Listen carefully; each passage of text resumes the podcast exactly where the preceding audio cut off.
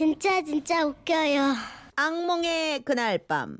경기도 음. 창원시 의창구에 사시는 김태진 씨가 보내주신 사연입니다. 김태진 씨께 오십만 원 상당의 상품권 보내드릴게요. 제가 읽죠. 네.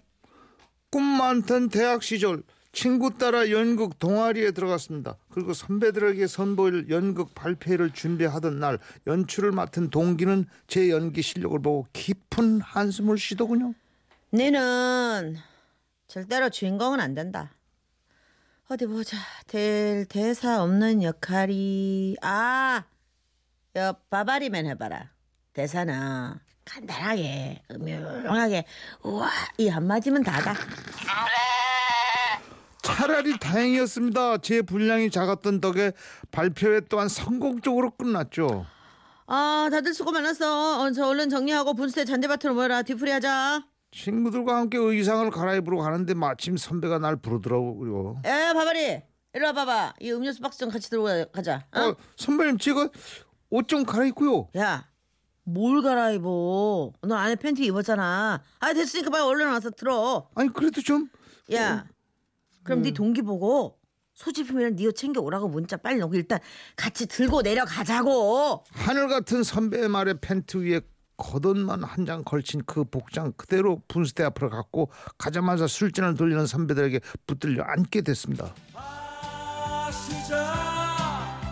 그날따라 왜 그리 술이 술술 들어가는지 다섯 시부터 시작된 술판에 시간이 갈수록 전 떡으로 변해갖고 화장실로 찾다가 화장실 찾다가 근처 계단에 앉아 잠이 들고 말았습니다. 얼마나 잤을까. 잠에서 깨보니 시간은 밤 열한 시. 놀라서 잔디밭으로 나가보니 모두가 집에 가고 없었습니다. 제 옷을 챙겨온 친구는 제 옷과 함께 사라졌고요.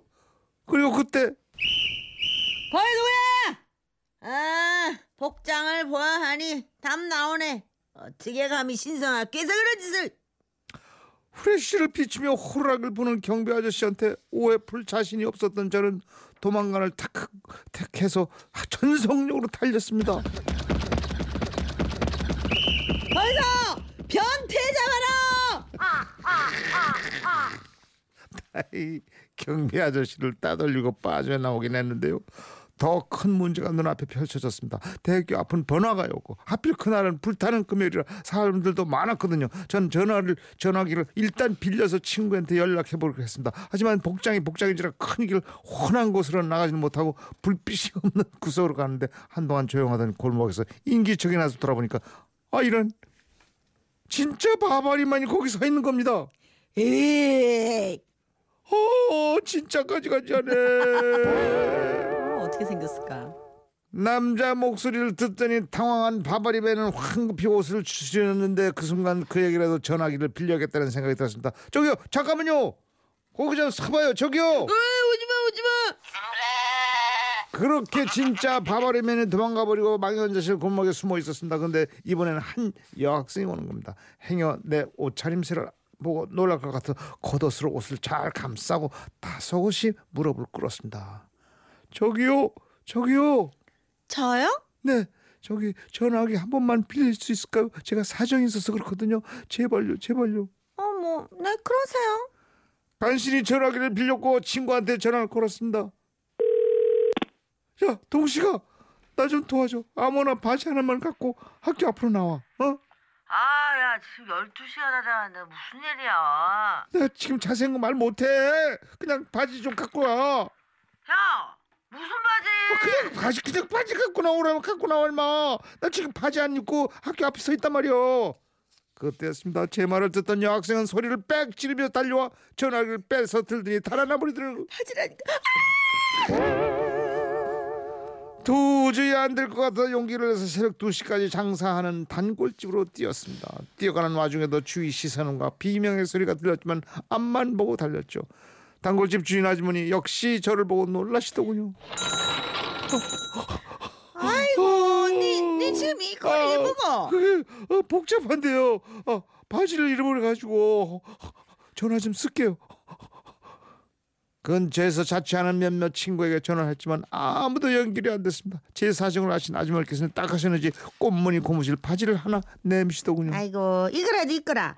어, 그래도 이거는 좀. 이 문제 자식아 그거 더 어? 아무것도 아닌 거 돌아다니면 니 잡혀간다. 고마 이거라도 입어. 설상가상 가게에 경찰이 들어닥쳤습니다. 어머. 누군가 신고를 할 모양이었습니다. 아 실례합니다. 여기 이상한 사람이 있다는 신고가 들어왔는데 잠시 검문 좀 하겠습니다. 어? 아니에요. 저 바바리맨 아니에요. 아니 그럼 네? 왜 바지를 안 입고 있습니까? 어, 바지를 누가 가져가 버렸어요. 아니 그게 무슨 소리입니까? 누가 바지를 벗겨서 어, 가져갔다는 소리입니까? 그게 아니라요. 바지를 맡겼는데요. 아니 그러니까 바지를 안 입고 나오셨다는 얘기지 않습니까? 어. 우선 경찰서로 같이 좀 가시죠. 아 미치겠네. 나 진짜 그런 사람 아니라니까. 보세요. 저 팬티는 입고 있어요. 세상에 팬티 입는 바바리맨은 어디 있어요. 자 보시라니까요. 입었잖아요. 아, 아, 아, 아. 팬티 입는 바바리맨 없나요? 그렇죠. 그렇군요. 당황스러워 팬티까지 보여주며 횡설수설하고 있었더니 보다 못한 주인 아줌마께서 나서주셨습니다. 저기요 이 학생이 우리 단거리고 요요 앞에 그 학교 다니는 학생이라 얘. 그 봐라 내 그래 입고 있으면 잡혀간다 했지. 얼른 이거라도 입어라. 저는 결국 경찰서 앞까지 할머니들이 즐겨 입는 꽃무늬. 경찰들 앞에서. 결국 경찰들 경찰들, 경찰. 경찰들 앞에서 할머니들이 즐겨 입는 꽃무늬 고무줄 바지 몸빼요. 공장장장 공장장 그거 한번 하실래요? 고무, 고무줄 바지를 입을 수밖에 없었습니다. 그리고 이십 분 넘게 걸어가서 겨우겨우 자취방으로 돌아왔는데요. 방에 와서 거울을 보니 십 년은 늙고 보여져 있더군요. 안 받아야겠어. 네. 생각만 해도 웃기네 유진희 씨. 늙었다잖아요. 십 년은. 아... 한재호 씨는 여기다 팬티를 안 입었어요. 더 극적이네. 뭘 극적이에요. 잡혀가지. 아 진짜. 아, 팬티 안 입었으면 정말 진짜 웃길 뻔했어. 더 리얼하긴 했겠지. 물론 여, 누가 알겠어. 때. 연극하다 이렇게 나왔다고. 어, 그렇잖아요. 아, 게 인생이라는 게 참 이렇게 얇고 따니까요. 얇으죠. 그럼요. 참. 예.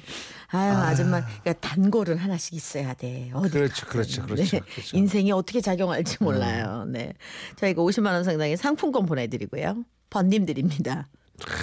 다가기 전에 뭘, 뭘 말하는 거지?